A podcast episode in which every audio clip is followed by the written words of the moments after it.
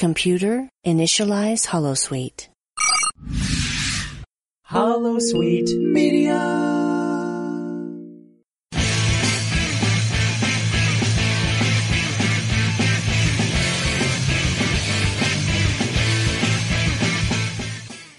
Okay, so we are back with Ladies Trek Library. I'm Kavora, and I'm here again with Jen. Hello, Jen. Hi, Kavora. Great to be back.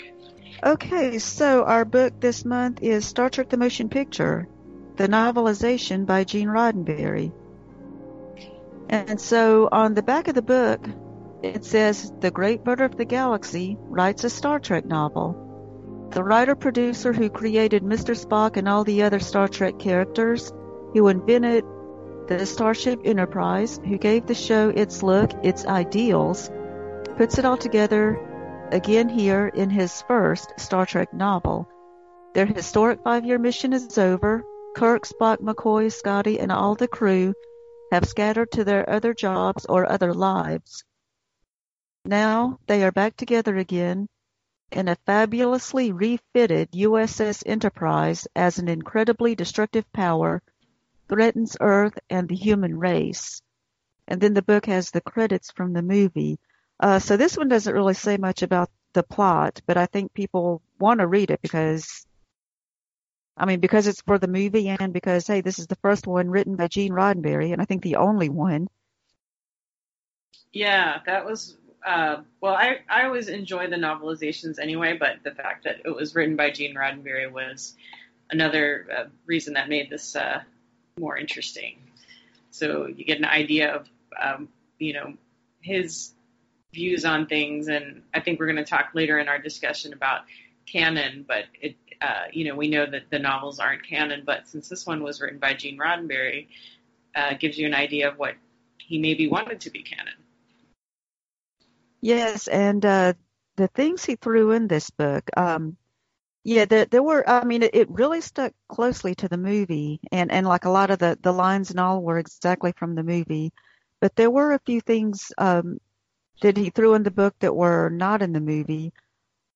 I know, I know one thing was the saying that Captain Kirk and all the Starfleet officers have this implant in their minds and so Kirk could actually see the the destruction of the Klingon ships that happened at the beginning of the movie.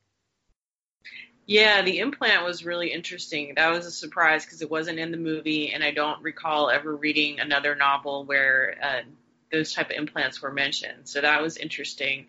Um, and also, uh, in the beginning, when Kirk uh, receives that message through his implant, he's um, he's on Earth, but he's in Gibraltar, and it's kind of like Roddenberry's uh, idea of what the planet is going to be like in the future, uh, where there's you know the Mediterranean Sea no longer exists; it's been drained, and um, some of the land masses we know are uh, have come together. So it's kind of interesting.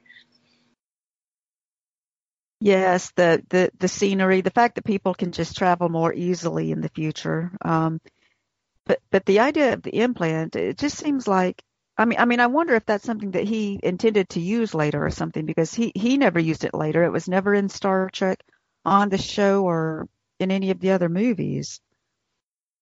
Yeah, it does make you wonder um, if that was something that he wanted to use. Why wasn't it used um, later? You know, in like TNG or Deep Space Nine or Voyager. Um, you know, when yeah, Roddenberry was still alive. Um, yeah, interesting. Or if they just thought it wasn't feasible. Um, and then, of course, the uh, the woman Lori Ciana, who was a, an admiral, she she was in this novel as someone that Kirk was involved with, and then she she was in the transporter accident. In the movie, there were you know there was a transporter accident that we knew had Commander Sonak and a woman. I think they just called it Sonak and his party or something. So, so the book reveals that that was this woman that Kirk had a romantic relationship with. Yeah, that was interesting too. Although I, even though I had not read this book before, um, that character has been used in a lot of the other novels. So I was familiar with her as a character, and in other novels, you know, she was uh, involved with Kirk, and Kirk's wife for a time in like a contract relationship. But but yeah, the movie never mentions who was the person who was killed in the transporter accident with Sonak, so we don't know. So it was interesting. Yeah. And, and speaking of that, wasn't that accident terrible? That that was like one of the most horrible scenes we've ever seen on Star Trek. I mean, yeah, it, and it was actually I think worse in the book than in the movie, which is you wouldn't normally yeah. say that. It's normally on screen something's worse, but like he really went into detail about the agony that they were going through and describing how they were being torn apart. And I was kind of reading it like, oh, really? yeah, that that you could see their organs or something. It was yeah, yeah, disturbing. Um, but another interesting uh, thing in the beginning, uh, although it, it, it actually wasn't the first time used, but uh, Kirk makes use of something that's sort of like a holosuite, which we did have in the animated series. Although you know, I guess now it's considered canon, but it, for a while that wasn't. It was up for you know up in the air whether the animated series was canon. So there's a holosuite, and then um, Kirk talking to uh, some of the admirals in Starfleet as holograms and that made me think about is that where the Discovery writers uh, got the idea from that they had read this novel where Kirk is using the you know talking instead of on a screen to holograms because it's not used again it's not used later on in TNG or Voyager Deep Space Nine doesn't come back until uh, Discovery. Yeah, which is in the past, right? Right. It, yeah, yeah. It is interesting that they did that, and of course they tried to explain it on Discovery too by saying Pike, Pike took those out because he didn't like them, so that's why they didn't use them again for a long time. Which still doesn't really work for me, but okay. Um, yeah. yeah. And so another thing that you know the movie, I mean, or in the book, they had this interesting scene where Spock went to meditate and he's like there was some kind of an alcove where he could go to and sit quietly and meditate and that part wasn't in the movie. I just thought that was interesting. Yeah that's right. I now realize i as i was reading it i was trying to keep in my mind was this in the movie or not? And i had seen the movie a while ago and i couldn't remember a lot of the details. Um, and then I saw it again uh, in September when they re-aired it for the 40th anniversary. But like, I actually I fell asleep in the theater. Not for oh, you long did time. this time? yeah. I was like, I have been up late at night, and it was like at two o'clock was the showing time, and it was just like I was. It was like 90 degrees out. I was really tired. I feel it was like I think it was the part like where I don't know if it was in the beginning where, you know, it's like the very long scene where they're going up to the, you know, him and Scotty are heading up to the Enterprise. But I, I remember like, oh, wait, oh, I fell asleep for a minute. Oh. it's not, it's not that I hate the movie. I know it's a lot of people really don't like it. And, and it's actually, I mean, it's not, it's not my favorite um, movie, Star Trek movie, but it's, it's not my least favorite either. Well, it's it's slow in some parts, so I mean, yeah, everybody says that, and and I get it too. I mean, I know it was. Um, and um, I mean, that can be the next thing we talk about, just about how it was. Um, the the book was paced a lot better, just because you don't have to to sit through all those long visual scenes, because the book just keeps the pace going.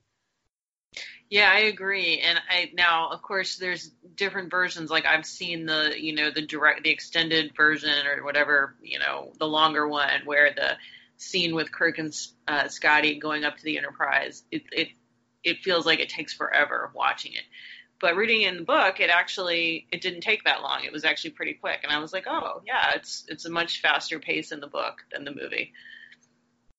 Yeah, there's always something happening in the book, and then and and also the the long scenes where they're going through Voyager, and and they're just looking at, at things inside as they're as they're going through, and and that's like you know, you know, I mean, it, it's nice to look at, but it, it's a little too long. You're just thinking, can't can't we get on with it? Yeah.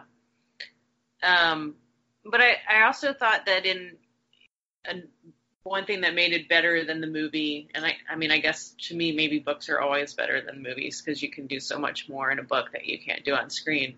Um, but you got more more characterizations. Um, you know more idea of what's going on in the characters' heads. Um, so that that made it more interesting too. Whereas I think on screen, a lot of it you just didn't see that as much. yeah, with the book, you get it gets more into what the characters are thinking, and yeah. So, what did you think about the the character development in in the book compared to the movie? Um, I liked it a lot better. Um, you know, it was interesting going into it. One thing I wondered about it was in the movie, Kirk comes across as kind of a jerk. You know, he comes along and he's very arrogant and taking the ship back from Decker, and you kind of I remember watching it and thinking, yeah, you know, he's he's kind of got a big head. He's he's really acting like a jerk. And I wondered reading the book, oh, would I think that he's less of a jerk? You know, reading his motivations. Um, but the book actually made him seem like more of a jerk because you could see he's, you know, even McCoy challenges him, saying, you know, you're you're doing this because you want the Enterprise back, and it's not really because you think you're the best person from the job for the job. And he kind of considers it and and he kind of admits it to himself that you know that that he's doing it. But then at the end, he's like, "Well, but I don't care. You know, I, I, want, I want this shit back. yeah. So if I'm being a jerk, oh well, I'm going to do what I want." I, I mean, I felt like that too. Kirk was, um, you know, he was very stale in this, and you know, until the end, he he was very determined in what he was trying to do, um, and and pushing Decker. The only well, the the good thing about it is he does kind of you know, later in the book, he does kind of warm up to Decker. He starts um, seeing that, that Decker is very competent, even if he's young and inexperienced. He he still was qualified to be the captain. I mean, you know, he he can still do a good job as as captain of a ship. Yeah, I think the book also made Decker look better than he did than in the movie. You know, because in the movie, you're, I think audiences were all kind of biased. You know, we love Kirk and you know, oh, this young guy, and you know, he's he's no no Captain Kirk, but but in the book you realize he's really knows the ship well, and you, there are a few scenes where you know it's clear that he actually has a better understanding of of the new ship than Kirk, um, and that that he is a really good leader. Yeah, which embarrasses Kirk when about, the wormhole thing when Decker's the one that knew the phasers would be cut off, and what you know, which brings up the point. I mean, Kirk was, yeah, Kirk was unfamiliar with the ship. So it is kind of strange that, that he did take command. But I guess you, you still have to go through all that and get through the movie and all, and, and it worked out. Um, and, and one other thing, the book does mention that, that Decker is the son of Matt Decker from the episode The Doomsday Machine. Yes. Because everybody picked up on the name Decker and wondered if he was related. And so the book finally reveals that yes, it is his son. Yeah, because there actually have been a lot of in a lot of the other novels where they they talk about that. Um, but yeah, it's good that that he confirmed that that's why he chose the name. Otherwise, it would have been like kind of a big coincidence, right? yeah. and so, um, what did you feel about Gene's writing? Do we think he's a good writer? You know, I thought it was really good. Um, there was a whole bunch of speculation. I'm sure you've heard a lot of people claim that he didn't really write it, that it was actually oh, yeah. by Alan Dean Foster, um, was the ghostwriter. But I mean, apparently that's not true from what I've read. That that's just that was just a rumor. Um, I mean, I thought it was good. I, you know, I w- didn't know what to expect since Gene, you know, hadn't written novels. Um, but I thought he did a really good job with it. He well, he is an experienced writer because he's written a lot of TV shows. Um, it, it was just like this is just his first novel. Um, but but yeah, I thought it, it was a good book, and I think you, I think I could kind of tell though that it was. I mean, somehow the the tone of it was just different from other books. It, it maybe it took itself more seriously, but but it was still a well written book. And, and I have read a discussion of people saying that it's that that that they can tell that it's amateurish and and so yeah, it had to have been written by Gene and not by Alan Dean Foster. Well, maybe, but I still thought it was good though. It was still it had um it had enough technical stuff, it had enough character development that it that it made an interesting story. I mean, it wasn't like it was, you know, it wasn't quite like fanfic. It wasn't quite as bad as some people who who really have no writing experience. No, and I mean, you know, yeah, Gene is an experienced writer, but of course, you don't know how it's going to translate when someone who writes screenplay, which is really different than than writing novels. Um, yeah. You know, so, but Um, I didn't really, to me, it didn't feel amateurish. I thought it was good. I mean, it, yeah, it's not, you know, if I was looking at all the Star Trek books that I read, I'm not going to say he's up there with some of the best ones. Um, but, but I certainly thought it was good and I wouldn't have, like, had I not known he was the author, if I just picked it up and read it, I wouldn't really think it was amateurish. Um, I thought it did keep Yeah. it pretty, pretty close to the movie. Um, so in in that sense, um, you know, if he had written a completely original story that wasn't on screen, you know, maybe with them we'd have a better idea of of how good of a writer he is as far as novels. Whereas I think on this one he was trying to just, you know, to pick the movie. Right.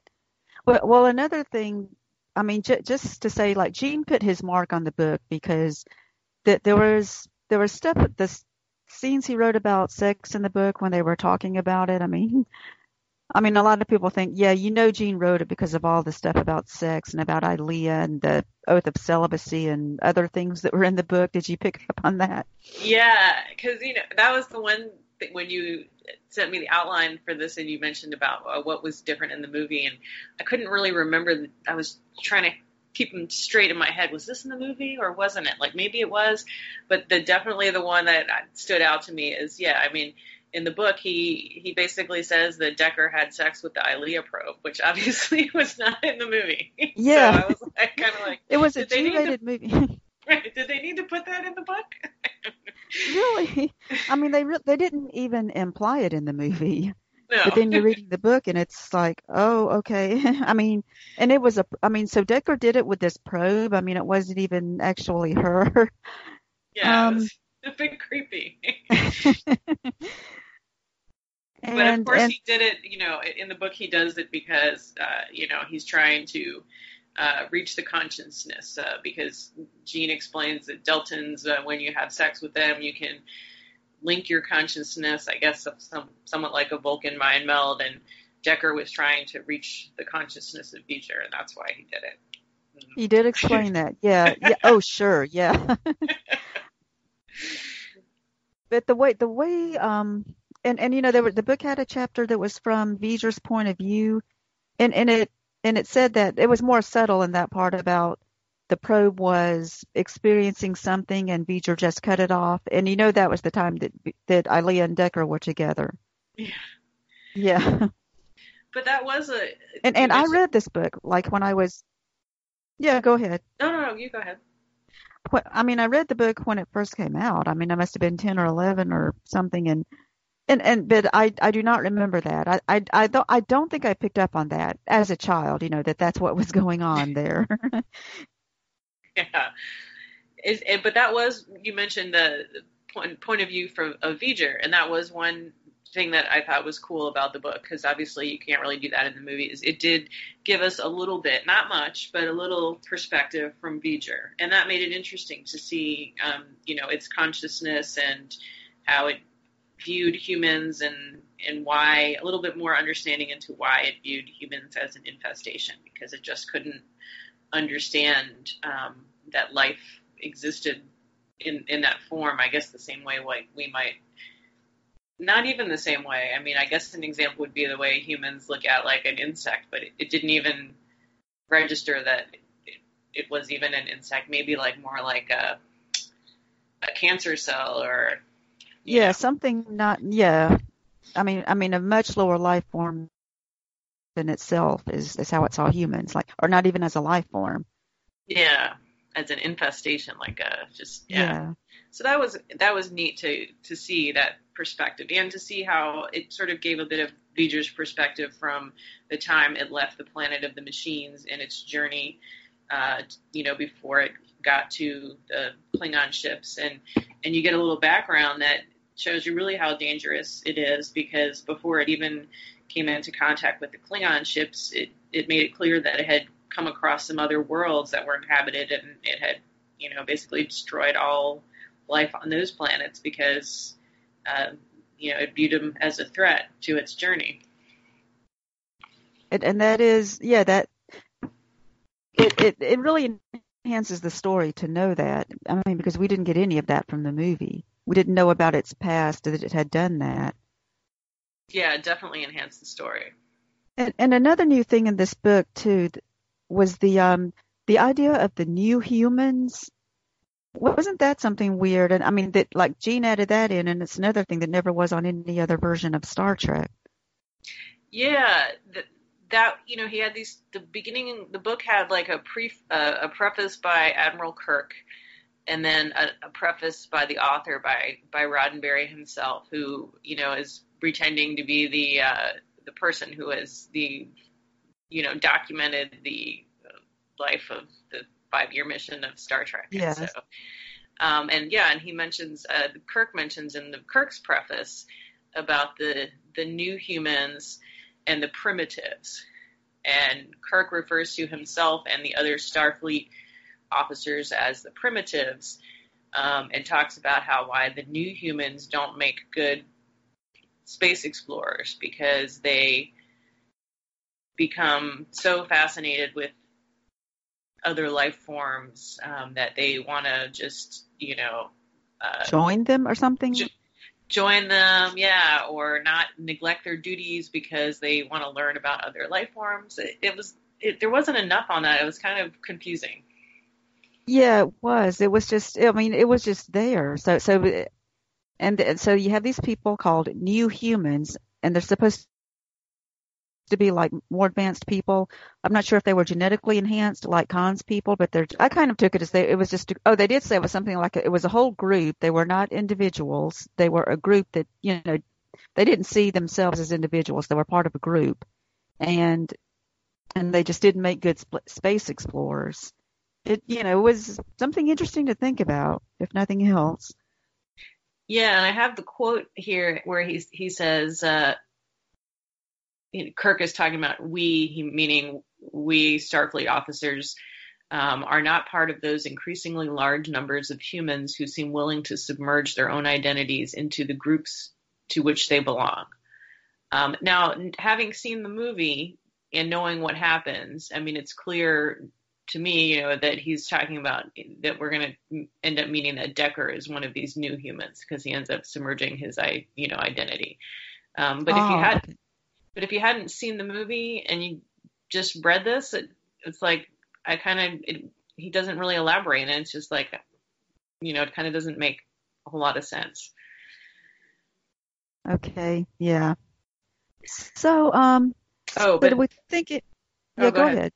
Oh, I was going to say one other part in the beginning that's interesting because it kind of gives you an idea about Gene's ideas about the future. So I had mentioned, uh, you know, he thinks the Mediterranean Sea has been drained and people are now, you know, doing all these different sort of technologies. But he mentions that uh, the male surname has become rare. Um, and so that Kirk and other Starfleet officers who are these primitives are the few people who continue to use a male surname.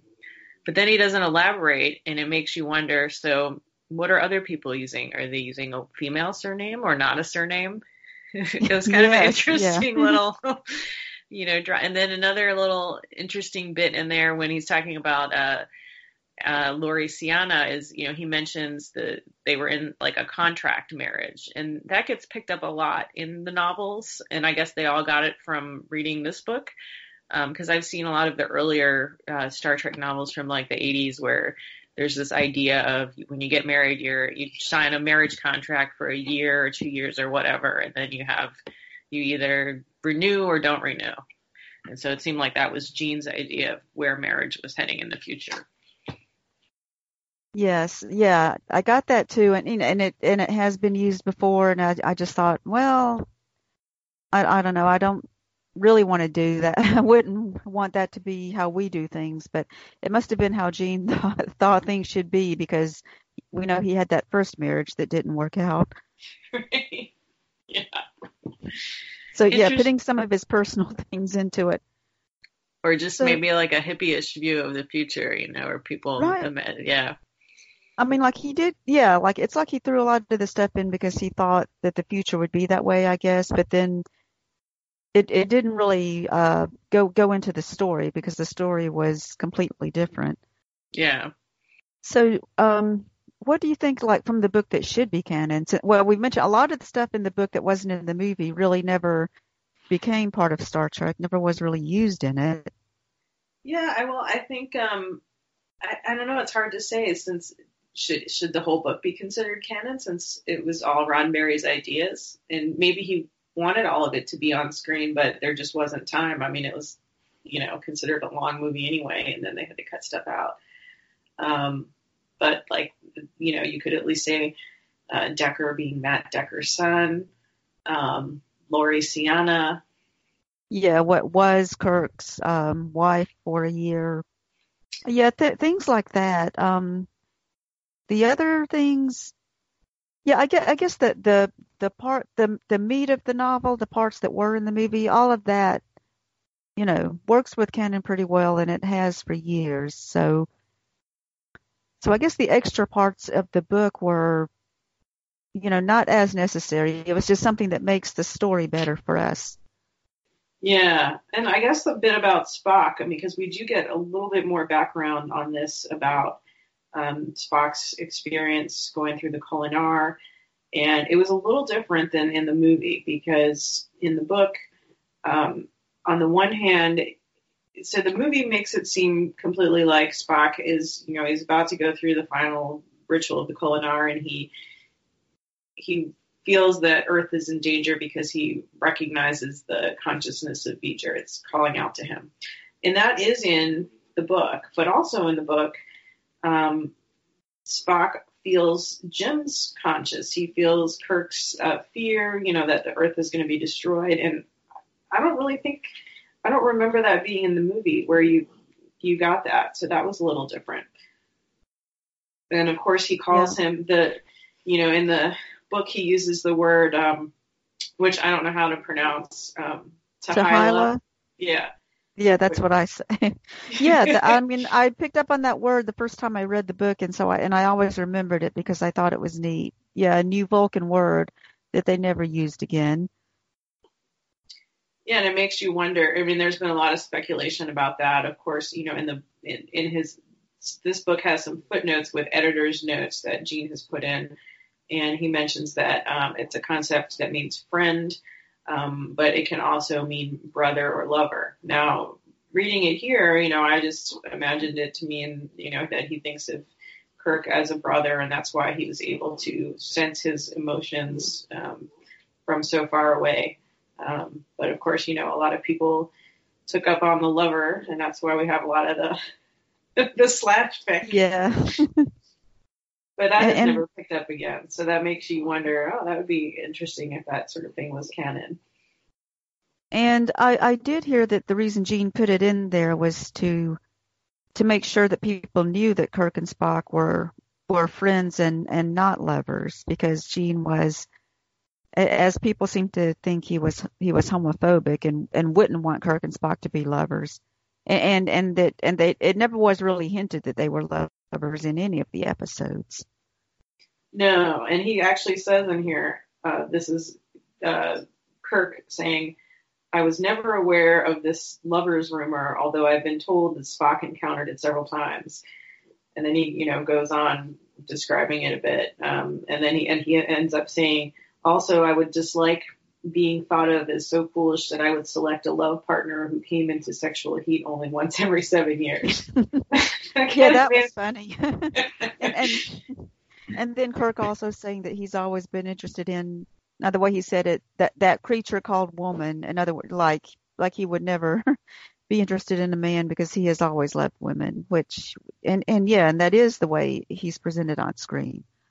Yeah, it says, as for myself, although I have no moral or other objection, other objections to physical love in any of its many earthly, alien, and mixed forms, I've always found my best gratification in that creature, woman. Yes. I was laughing when I read that because I was like, oh, yeah, Gene's uh, saying, uh, nope, that's not what I meant when I was uh, writing these two characters. But, you know, that's not going to stop people from writing it. right. so, um, overall impressions of the of the book? I liked it. Um, I thought it was a good companion piece to the movie, um, although it did not contain as much background like I have read the novelization. The only other novelization that I've read of a movie is uh, Star Trek Five. I've read novelizations of some of the episodes. Um, and usually you get a lot of more background detail. Um, and this one wasn't as much, but I still thought it was good. And um, I found I'd rather read the book again than watch the movie again. I, I did think it was a good book. Um, and and I've read the I've read I mean the other novelizations I read a long time ago. I I actually think the others add, added even more to the story than this one did. Um, but this was still good. Um, I mean, it's not you know my favorite book or anything, but I think it was a good story and it is worth reading. Um, and it and because it, I mean it does develop the characters more. You kind of you know more about what's in their minds and what what drives them. Um, I mean, one thing about this story, so it is more about Kirk and Spock, and and a little bit of McCoy, but the other, like the other regular characters, Scotty, Uhura, Chekov, and Sulu, like they're they don't really appear as much, and I mean they don't really get any character development. It's really more of a Kirk Spock story. Yeah, I agree. Um, yeah, and that's I meant the same thing as you were saying. Uh, of the episode and movie novelizations that I read, this one has the least additional information. The other ones I'll give you a lot more background to those episodes or movies, and this one um, not quite as much. Um, and yeah, it, it's pretty much only uh, Kirk, Spock, uh, Decker, Ilia, um, and and a little bit of Chapel. Um, so we get to see her a little more. Um, I don't know if that's because you know she was uh, played by Gene's wife, but um, still nice to see her again. And she actually got more character development in this, I feel like, than Uhura, Scotty, and Chekov. They really didn't get much. And Sulu.